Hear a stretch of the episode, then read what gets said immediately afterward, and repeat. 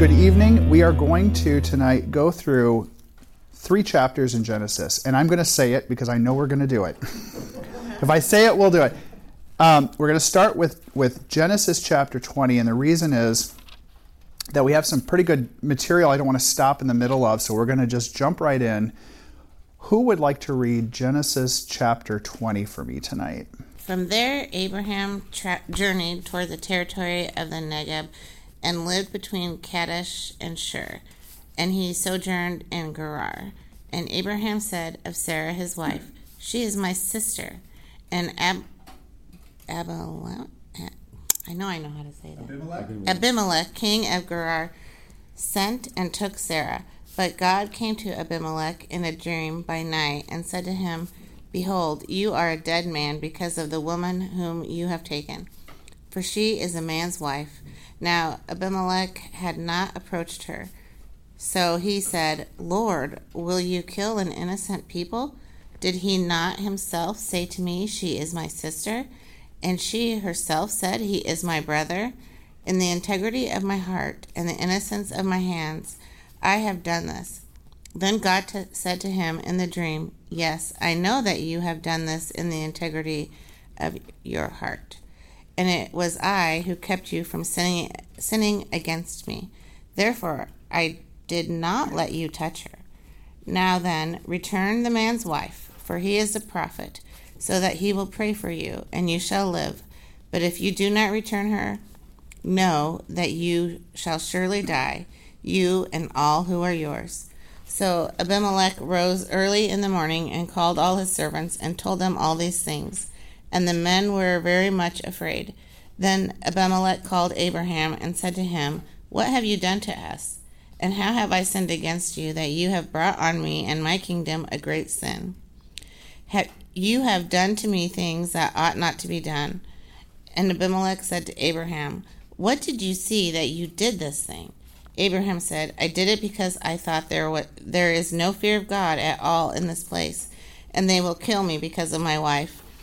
Besides, she is indeed my sister, the daughter of my father, though not the daughter of my mother, and she became my wife. And when God caused me to wander from my father's house, I said to her, This is the kindness you must do me. At every place to which we come, say of me, He is my brother. Then Abimelech took sheep and oxen and male servants and female servants and gave them to Abraham and returned Sarah his wife to him. And Abimelech said, Behold, my land is before you. Dwell where it pleases you. To Sarah he said, Behold, I have given your brother a thousand pieces of silver. It is a sign of your innocence in the eyes of all who are with you, and before everyone you are vindicated. Then Abraham prayed to God and God healed Abimelech, and also healed his wife and female slaves, so that they bore children. For the Lord had closed all the wombs of the house of Abimelech because of Sarah, Abraham's wife. You could say, we've heard this before. Tell me what what you take from this. Well, Sarah's like 90 years old. Yes. Interesting, isn't it? What does that tell you? Must have been very beautiful. Pretty hot 90 year old, I guess. I don't know. Yes.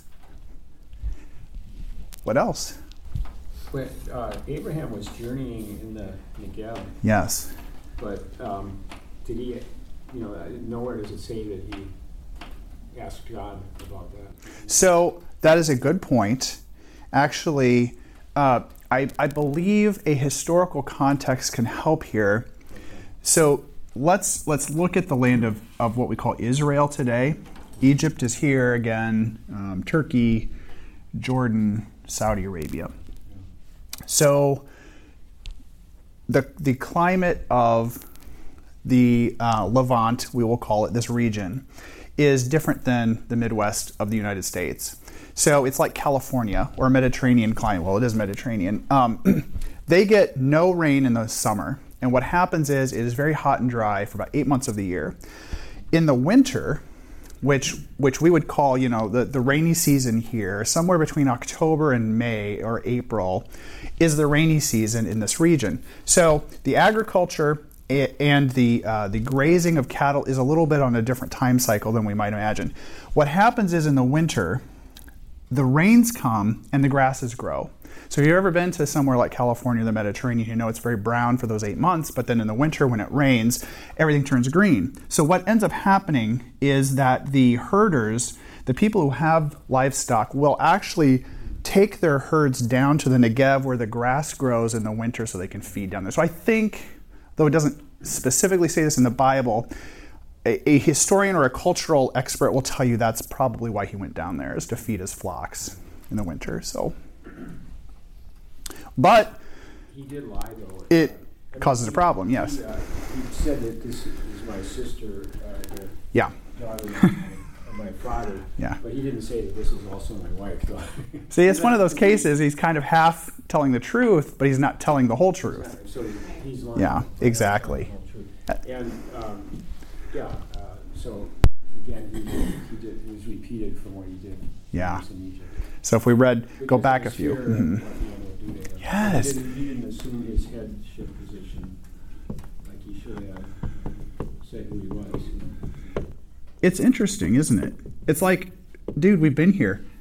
Uh, we, we've been here before. Now, here, it's interesting because um,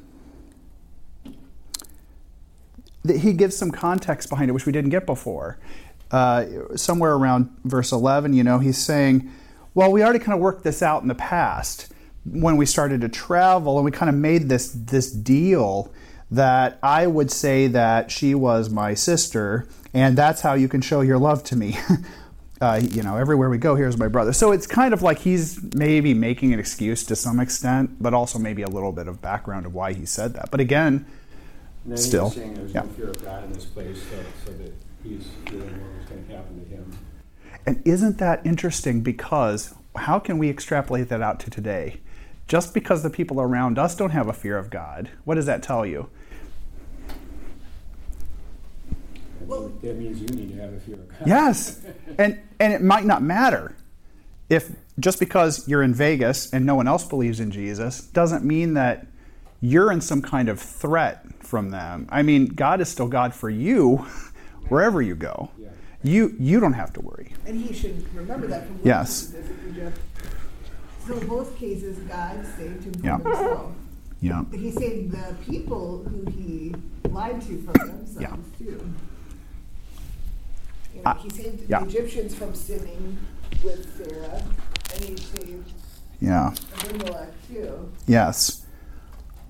And this caused a great bit of upset for the pagan king. He said, you know, Yes. Why have you done this thing to me? You know, And when we read it, we kind of realize towards the end what actually happened. It's very similar to what happened in Egypt, right? God afflicted the Philistines with uh, physical curses, right? He, he afflicted them. And so, of course, this guy's like, get out of here. What did it say in the very end? Then Abraham prayed to God, and God healed Abimelech, his wife, and his slave girl so they could have children again. He had closed up every womb in Abimelech's household because of his wife Sarah. I really want to pause there and say, what the heck is going on here? Remember, in Egypt, it was it was like physical boils and, and physical plagues, but here it's a very different curse. Why that curse? I feel like it has something to do with God promising that Sarah would have a baby Yeah. the next time, uh, this time next year or something. Yes. So we want to make sure that Yes. we know that this baby is Abraham. That is 100% it. That is exactly what is happening here. And it's not just the closing of Abimelech's household womb, you know, the slave girls, which again, that's what they're kind of there for, and his wife and his concubine. The author of Genesis makes it super, super, super clear this guy didn't sleep with Sarah. And, and that, I think, is why they're making this point. Because they don't want any hint that the father of Isaac is going to be someone else. and God wants that to be very clear to Abraham. Look, you know, say what you will. Abraham saw his wife, beautiful wife, go in with this guy. He doesn't see her again for a while. She comes out. God wants Abraham to know this guy is not going to be the father of any offspring, so don't worry. Super important there. Yeah, and Abimelech said, I've given your brother a thousand pieces as a sign of your innocence in the eyes of Yeah. all who are with you. Yeah. So make sure it's Mhm. well, well known that she's innocent of any. Yeah. Abraham kind of like makes out in both times. You know, when he he leaves Egypt, the king of Egypt gives him a whole bunch of cattle to get him out of there, and then Yeah. Abimelech gives him silver and, and cattle too to get him out of It's interesting. Yeah. So it's like, Here, go, kind of gets go. a benefit for doing a bad Mhm. It's interesting. Abimelech is a name you will see several times in the Old Testament. It's always in some relation to the Philistines or to the Philistines and Israel. Uh, there's there's several Abimelechs, but this is one of them. It's it's interesting. This is you know another thing which you probably don't care about. This is probably a later edit that someone has rewritten Philistia because this is probably not something the Philistines weren't even a thing until the time of the judges. You know, it's probably called something else. You probably don't care about that. Uh, if anyone asks you, now you can explain it to them. It's interesting what God. God isn't just speaking to Abraham here either. How does that strike you? It's very interesting. It's interesting how God spoke to Abimelech and said, "You will die." he just tells him that right now, and then Abimelech argues with him. And Yeah. He's like, "But I, I'm innocent. What are you talking? Yeah. You know, I'm talking about?" And then he's like, "Yeah, I know you didn't do anything wrong. So go to Abraham and he'll Yeah. for you." Now, I don't know how this sounds in the Hebrew. At least in the English, it sounds pretty crazy, right? Like, God comes to him and goes, you know, you're as good as dead. I don't, I don't know what the Hebrew sounds like, but it sounds funny in English, right? And this guy's like, don't do it. I swear I didn't touch her. God speaks to what is presumably a pagan here. And the pagan responds, This is important. This is important. This is this is the the author of Genesis is trying to show you something here. He's trying to show you a couple of things. First, God is not just God of the Hebrews. God is God, period. Secondly, people can receive revelation from God, the real God, and it doesn't have to be through the Hebrews. It can be direct. So God can, in fact, speak directly to non believers or people that believe in other gods. What do you read here in verse 7? Does anything jump out at you in verse 7?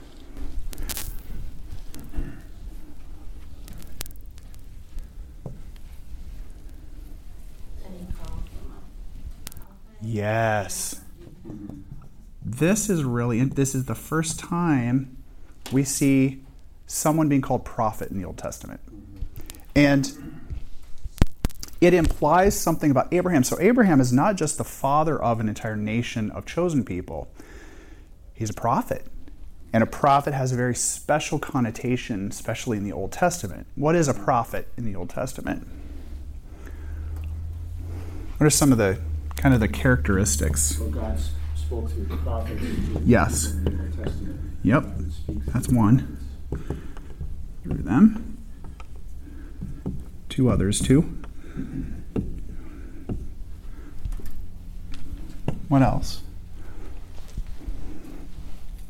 Didn't they tell them of things that were to come? They can, yes. So, uh, you know, future revelations are possible. Judgments. Yes. Future or possible judgment. Yes. Yes. Yes. There's one other big one here, too, and it kind of is implied by the end of this chapter that prophets have the ability to do. Yes, they intercede for others. So here, it's kind of interesting because if you read this and you kind of just absorb what you've just read, you're like, well, God just spoke to Abimelech directly, and they had a conversation and they worked some things out. But God still gives power to Abraham to intercede for Abimelech and pray for him to be healed. Now, you might look at that and go, well, why didn't Abimelech just get healed because he talked to God? Or why didn't Abimelech ask to be healed? It suggests that there is a role for the prophet that's very special. Also, I think that God wanted Abimelech. He wanted to see if Abimelech would take action with what he had been revealed. You know, like God revealed himself to Abimelech and said, Hey, you have this man's wife. Yeah. I need you to go to Abraham and This is a big one. for you. And I think God wanted to see, uh, are, Abimelech, are you going to do what I asked you to do? What? That's a big one. That's a big one. God is now te- you you think you've got it rough because you're a Christian and God tests you, right? And you never really think, "Go, God can test non-Christians too." This is evidence that that happens. He can speak to non-believers, and I say pagans, but I, I essentially mean non-believers, and he can test them. I love this. I think that's a, a very excellent observation. He gave the Abimelech a condition if you do not return, surely die, as well as all of those who are yours. He So that was the alternative. gives us choices. Again, You know. I love this about God. You've got a choice. I'm not going to immediately destroy you. I'm not going to announce that you have messed up and now I'm going to just, you know, just do what I want anyway. He continues to give all of us a choice. We have this great thing called free will. I think that's awesome. It's interesting in preceding that too, God said that I did not let you harm her or touch her. It, it's kind of cool and and horrif- horrifyingly terrifying at the same time, right? Like God is sovereign. Yes. Even if he tried to do something, God would have stopped him. I love that. he has stopped that. I love that. Yes. Even if he tried. It's like God allowed Abraham then, by praying to him, like to kind of rec- not really reconcile Abraham, but you know, Abraham had a role there to play in his Yeah. in the redemption of it. Yes. You know. I love this. Yes. Right, intercedes him.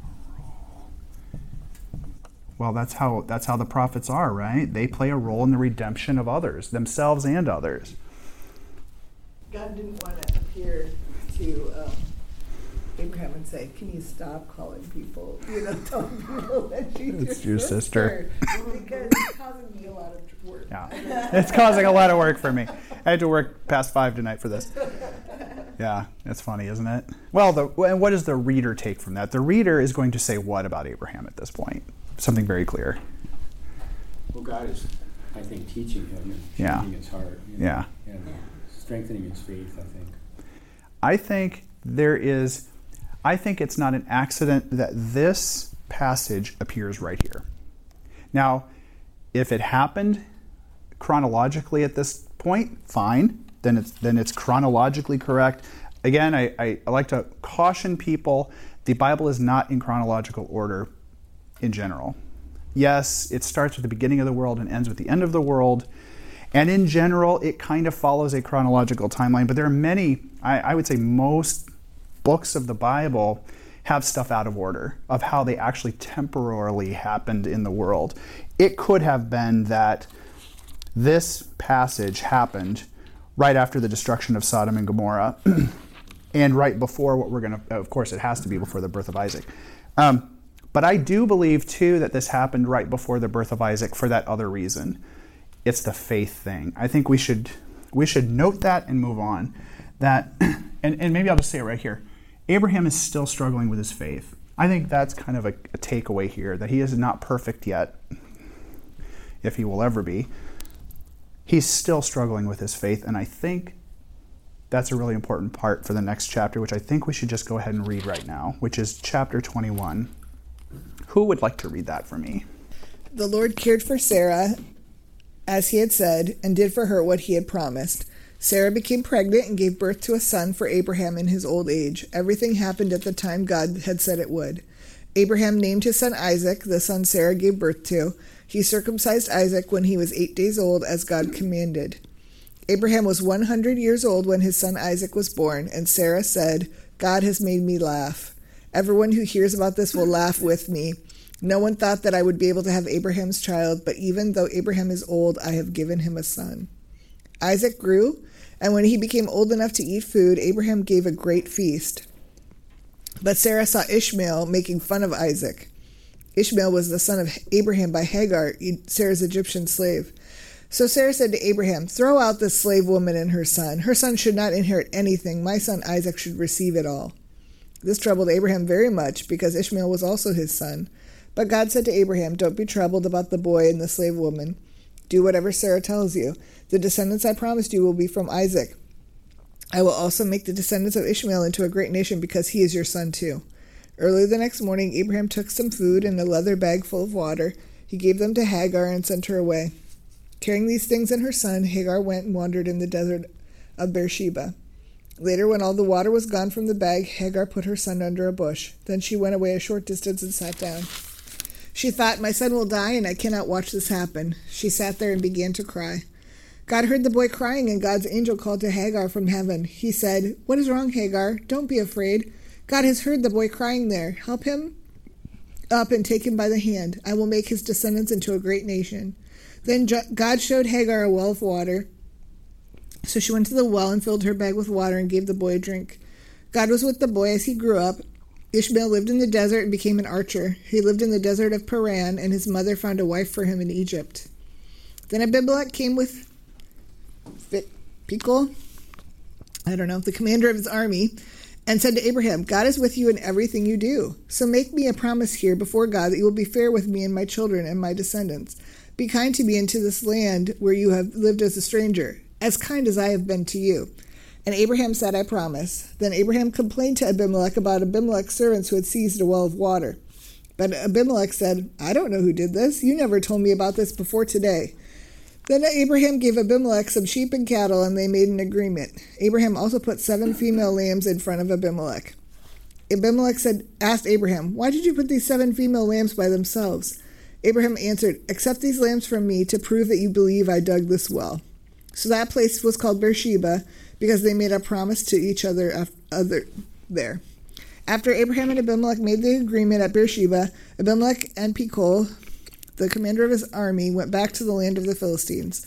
Abraham planted a tamarisk tree at Beersheba and prayed to the Lord, the God who lives forever. And Abraham lived as a stranger in the land of the Philistines for a long time. Do you take from this chapter? Seems kind of callous. Okay. That, that Ishmael just gets sent away. Yeah. You know? Mm-hmm.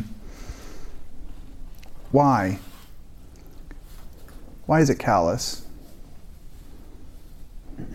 Because he doesn't get any, like, he just gets a, a thing of water and Mm-hmm. they just go to the desert. I don't know. Or they took some food and a leather Mhm. bag full of water. I don't know. It just seems like, you know, he is a son. Mm-hmm. And it's just, he's kind of, Mm-hmm. but he isn't the son of the, you know, the, he was born out of their own Yeah. actions, not out of Mhm. what God wanted them to do. And yet, what happens to him? He's He provided provided. for. Yes.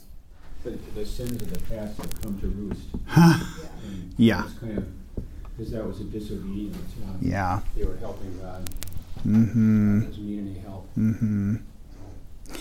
Yeah, thank you. That's a good way to put it, actually. God doesn't need any help. Uh, but what else? Well, it's re it's a restatement, kind of basically, Mhm. of the covenants. Yeah. You know that he'll make him a great nation, and Yes. This is just reinforcing what he's already told them. what it's reinforcing what what Hagar has heard. And now she's hearing it she's hearing it again, right? And again, it's kind of interesting that an angel of the Lord, and remember when I say an angel of the Lord appears to someone, it is as if God Himself is there speaking. It really is. It's like He is speaking through a vessel. And that's why the, the, uh, you know, the first person goes back and forth between, you know, God said or the, the angel said, God said. It's God speaking. The angel is not speaking for his own, on his, you know, making this up.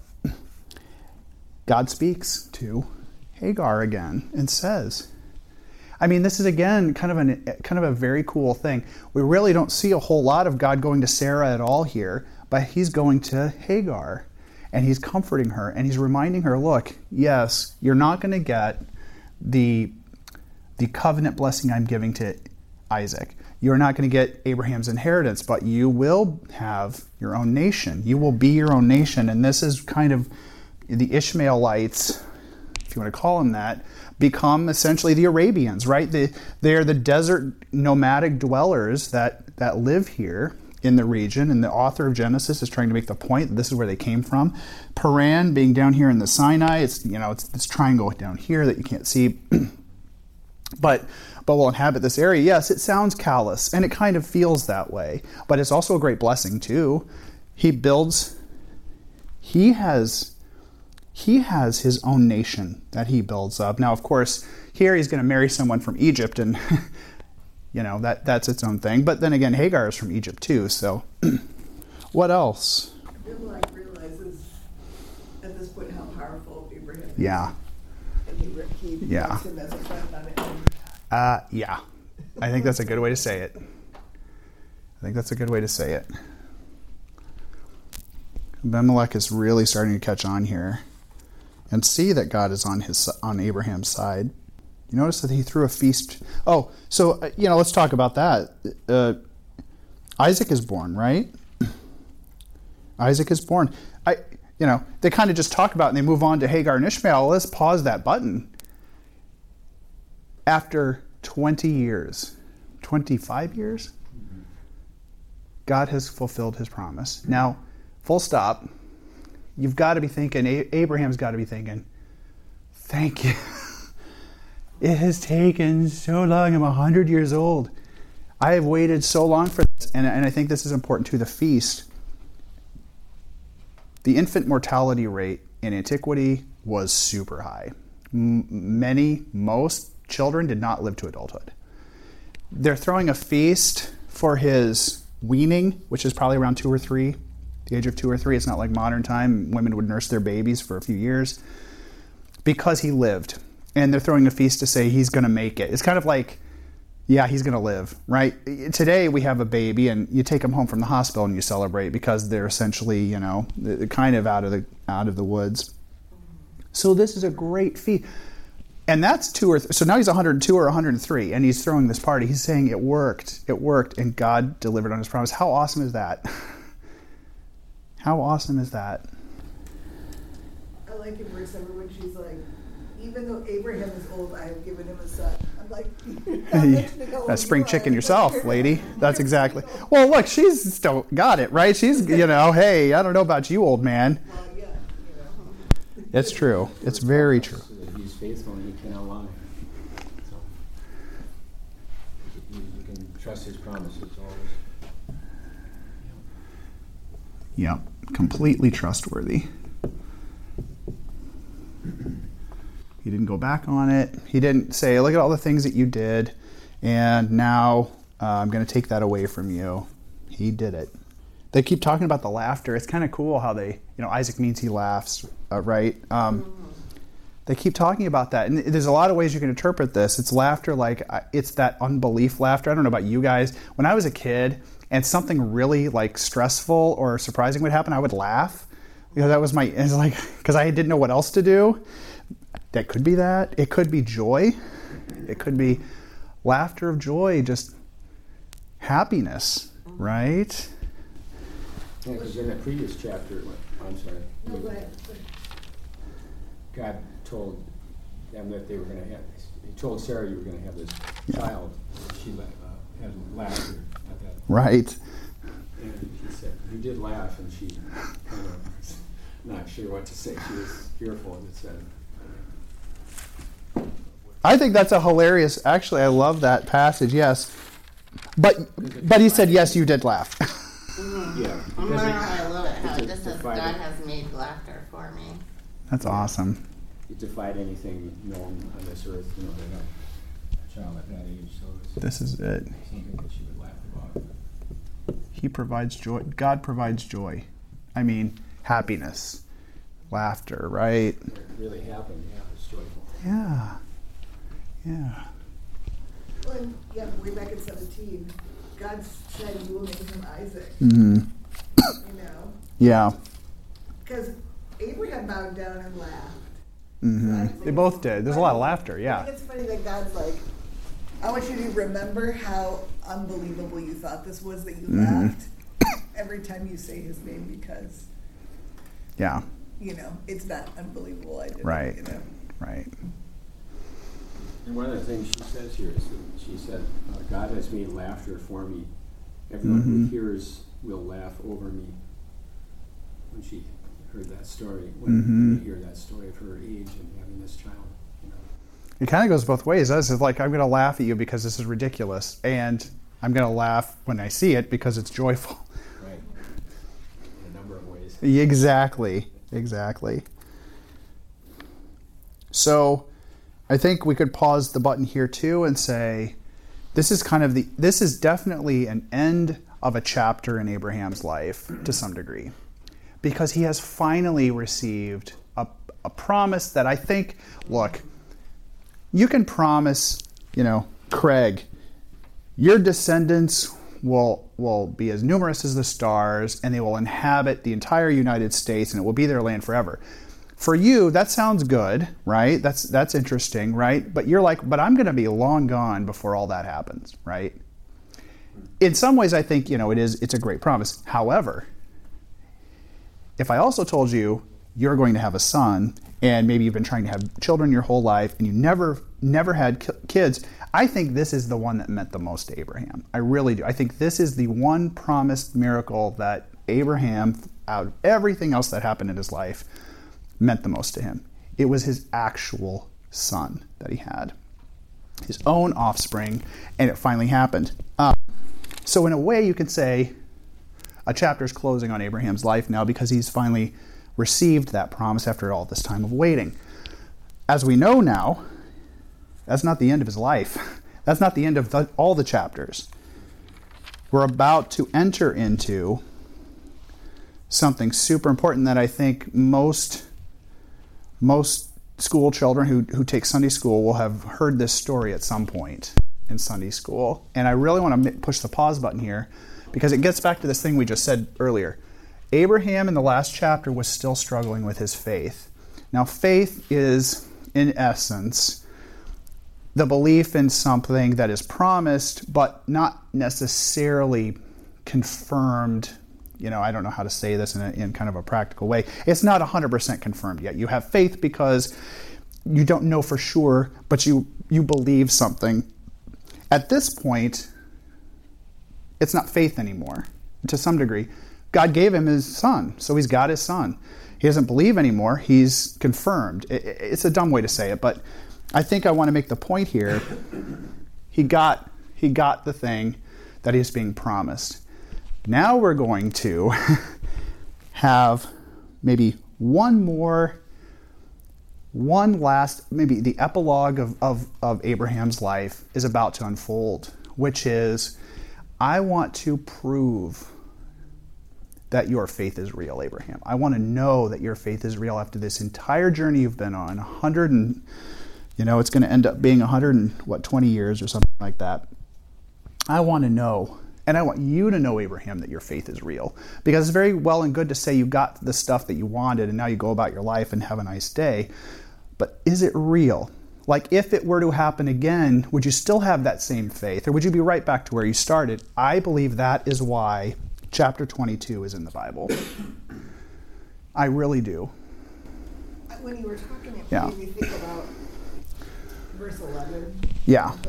Like, it troubled Abraham very much, Mm-hmm. you know, about Ishmael. Yeah. And I was like, that made me happy that he was worried about Ishmael. But also, Yeah. I was thinking he probably is like, well, if I have Ishmael here, I have a backup.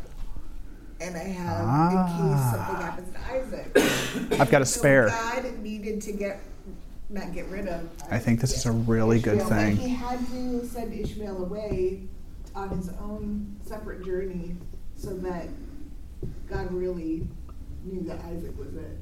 I love this. I didn't really think about that. I think that's a really good point.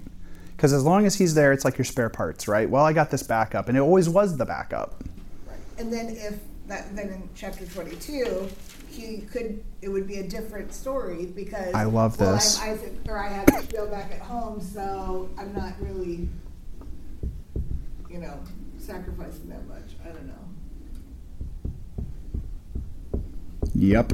I love that. There's something in Galatians about uh, that, that, to, uh, that Abraham was the recipient in the covenant of grace, I think, and that was represented through Sarah in this statement, and then Hagar was under the law. Yes. And Yes. Not under grace. Yes. That's a good point, actually, Craig.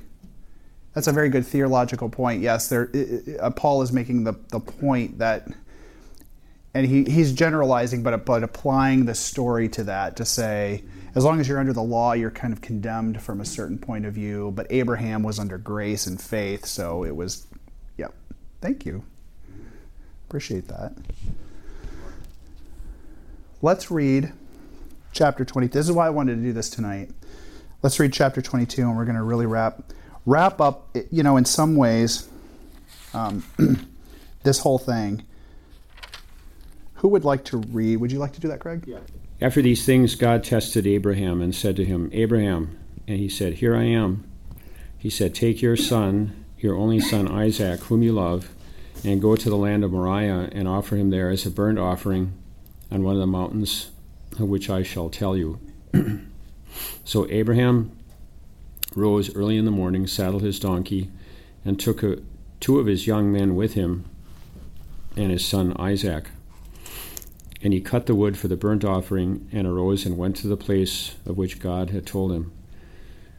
On the third day, Abraham lifted up his eyes and saw the place from afar. Then Abraham said to his young men, Stay here with the donkey.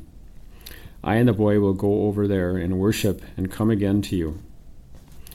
And Abraham took the wood of the burnt offering and laid it on Isaac his son. And he took in his hand the, f- the fire and the, the knife. So they went both of them together. And Isaac said to his father, Abraham, my father, he, and he said, Here I am, my son. He said, Behold the fire and the wood, but where is the lamb for a burnt offering?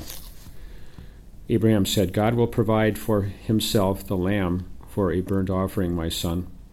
So they went both of them together. when they came to the place which God had told him, Abraham built the altar there and laid the wood in order and bound Isaac his son and laid him on the altar on top of the wood. Then Abraham reached out his hand and took the knife to slaughter his son. But the angel of the Lord called to him from heaven and said, Abraham, Abraham. And he said, Here I am. He said, Do not lay your hand on the boy or do anything to him, for now I know that you fear God, seeing you have not withheld your son, your only son, from me.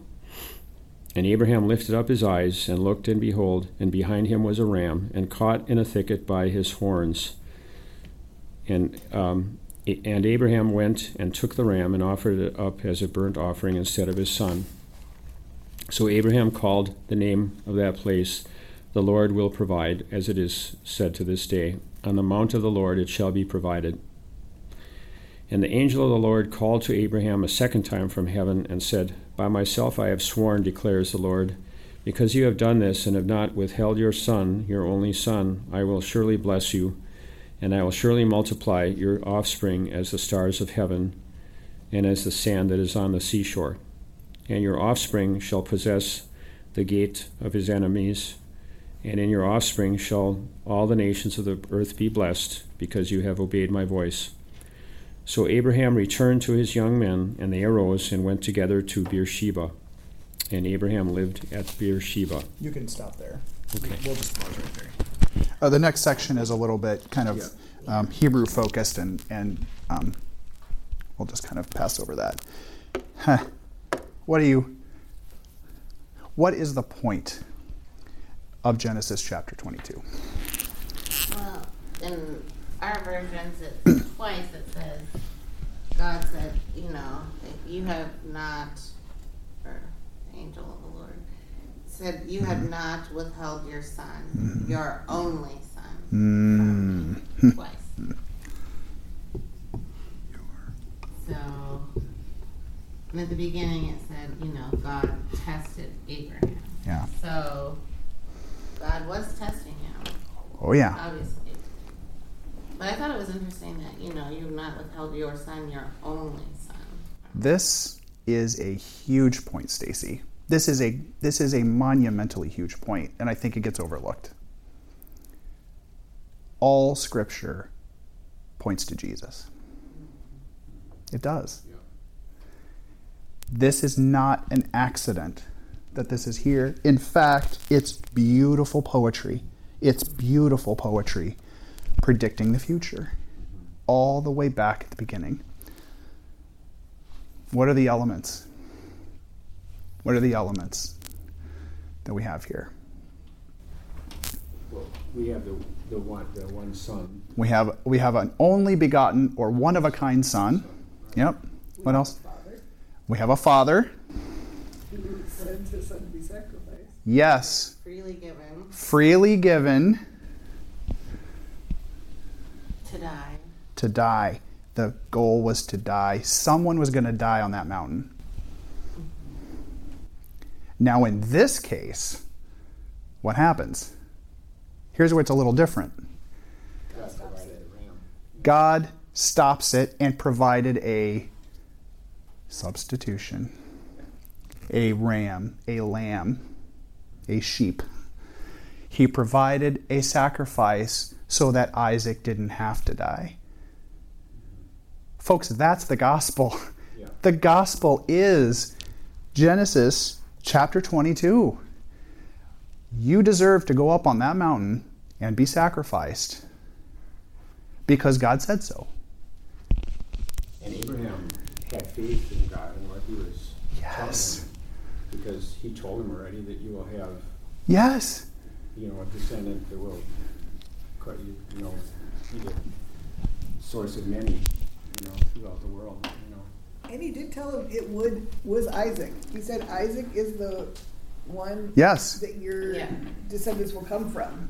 Yes. Not Ishmael. He so he, you know, he, it does show that he trusted that God said, "Well, it's through Isaac, so he, I'm going to take him," and God said it's through him. And like a paradox, because I trusted in God, God then spared him. God spared me. Mm-hmm. I had to trust God that I wasn't going up on that mountain to die. And if I do, I will be spared. And a substitution, the Lamb of God, will be provided in my place. That's the gospel, folks. That's what happened for us. Yeah, when he's departing from the, the other men, he tells them that, uh, that they're going up there to worship on the mountain and they will be coming back to see you. There's a lot of books that have been written on that passage. Yeah. A lot. Was he lying? Was it faith? What was he trying to say? Did he really think that he was going to come back with him? Was he just trying to appease the workers so they wouldn't think he was going to murder his own son? But what was the end result? In Abraham's heart, he believed. He trusted God that something was going to, he, it was going to be okay, right? He just had to trust God. He was ready to carry it out, though. I mean, he had the, He was obedient. and, yeah. Yes. And uh, Isaac didn't fight him. I mean, he, if he was Yeah. maybe an adolescent, could have been fighting. You know. What's that over there? Tie, tie, tie, tie, kick, right? Yeah. Oh, what are you doing? Yeah. But yeah, Yep. it, it looked like he was really ready to do it. But then, you know, at least I've, I've heard one discussion of that s- saying that uh, Abraham believed in God, had such faith at that Yeah. point that he believed that God could even raise Isaac from the dead. I've heard that too, and I love that. And I think, you know what? I don't think that's wrong. I don't think that's wrong. I think that's possible. Because if you really trust God at this point that He can do what He says He'll do, anything's possible. And it's kind of like it gets back to that whole, well, how do you know? And I say, you don't have to know how your food keeps you alive. You just have to. You just have to eat it. Because why? Not because you're living on faith like food is the Easter bunny and you've never eaten before. Because every time you eat, you stay alive. You you trust God because He has proven Himself over and over. And so in that way, it is faith, but it's also certainty. It's certainty. Yeah. It goes back to that one passage when Sarah laughed and the Lord said, Is there, is there anything too hard for the Lord? Yeah. I think it's in 18, Yeah. Genesis 18. Is there anything too hard for the Lord? Wow, isn't that something? That is such great. Look at that growth. Yeah. That growth, that maturity that's happening here. It's never too late. Boy, that's another way to say this, right? Even at 100 and something, it's never too late to, to, to begin a journey of faith with your Creator. Yeah, pretty cool. Pretty cool. Now you have to be Isaac, looking like I don't know what just happened up on that mountain, right? Uh, that that was shocking. Uh, I do want to point this out. okay, Jerusalem does not exist in the Mediterranean. I didn't have room, so let's imagine for a moment. There's Jerusalem right there. This is a blow up, very simplified version. Jerusalem. Let's say this is uh, roughly the time of Solomon, give or take. You have essentially the city surrounded by a wall. You have about a quarter of the city is taken up by a temple, a temple complex. This would be Solomon's temple. To the south would be what we call the city of David. That would be the original Jebus or, or Salem, would have been this part here. That is then expanded as Jerusalem grows. History and, and custom records that Mount Moriah is the Temple Mount. So, this, according to legend, and you know what? I believe legend because the people of the past knew something. they weren't idiots. Mount Moriah is the Temple Mount, it is the highest peak of Mount Zion. And that, according to tradition of, of Jews, Christians, and Muslims, is where Abraham went to sacrifice Isaac. I don't, again, think that is a coincidence either. you know, the dwelling place of God, where God and man commune. There's a whole bunch of things you can unpack for that. I just wanted you to know that that's uh, what people think. Okay. What's our take home tonight, Craig? What's the application of all of this? Uh, faith in God. Yeah. Uh, unwavering faith. Yeah. Because uh, He's faithful and He cannot lie. You can trust His promises. hmm And He is all good, all knowing, all loving, hmm all holy. And Jesus is the only one who makes mediates between God and man. He's, he's our Yeah. mediator. hmm And uh, we can always trust God through any circumstance, I love it. every circumstance. Every. there's going to be many in life. Yeah. And he might test you. You might test. Yes. Might, will, does, Mm-hmm. will You again. might not like the test, but, Well, that's kind of it. but we're supposed to rejoice in the test and, uh, and ask God what Mhm. mm trying to teach me. But Yeah. That's how to look at that, I think. But I think that's It's good. hard to do that when you're in the midst of it sometimes. We don't want to be tested, but I think I have a feeling all believers who go to heaven, I do believe this, will look back if they remember their life, and I think they will, to say, yeah, I get why I was tested there, and it was it was for my own good. It actually turned out to be a good thing that I was tested. I, I do truly believe that it'll be like that. It's hard in the moment, I get it, Yeah. but it does produce fruit. All testing produces fruit if you're a believer. Did you have anything else, Stacy, you wanted to say, or Like Job. yeah? I mean, he lost every single thing. Yeah. His physical health, and at the end, he knew God in a much deeper, Yeah. real way. And the Mhm. people around him recognized the faithful man that Job was, you know, so. Yeah. But yeah, like, I think the take home is, yeah, faith, and that there's nothing, like Craig said earlier, like, there's nothing, like, God is not small, like, he, Yeah. he can do anything. Mhm. Like, even if you lie and your wife gets carried away, like, God, God can fix that. Like, Yes. he will, he can intervene, you know, he will intervene. There's nothing too small for God. I love this. Um, can I say that? I say this a lot. You can't screw up God's plan. You just can't. You can't mess up what God has planned. In fact, You are a part of that plan. And like I tell people, the reason why God didn't just make the human race and then tell them everything that they needed to know and then say, okay, it's the end of the world was we have a role to play in God's creation. Abraham had a role to play, his good and his bad. God can and does fix our mistakes and, in fact, uses them. And so when you look back on your life as a, as a redeemed believer, I hope you can look to say all the mistakes I made and all the bad things that happened to me they were part of a plan. You it's that, that choose your own adventure book I talked about at the very beginning. It was all part of the plan because it made you the person you are and it glorified God for who He is. He redeemed you out of something that you didn't deserve to be redeemed out of. God was able to show His power by fixing the things that you thought you screwed up, that God knew all along was going to happen, but He wanted you to believe that He was getting you out of it. I love that. You, you can't screw it up enough. You've got until the day you die to make that final decision, which is I choose Jesus Christ to be my redeeming Savior and to stop me from being sacrificed on that mountain, and I can be free. And if I believe that, then God will spare my life. He will spare my life for all eternity, and I will live forever with my Creator. I think this is a good stopping point. Thank you.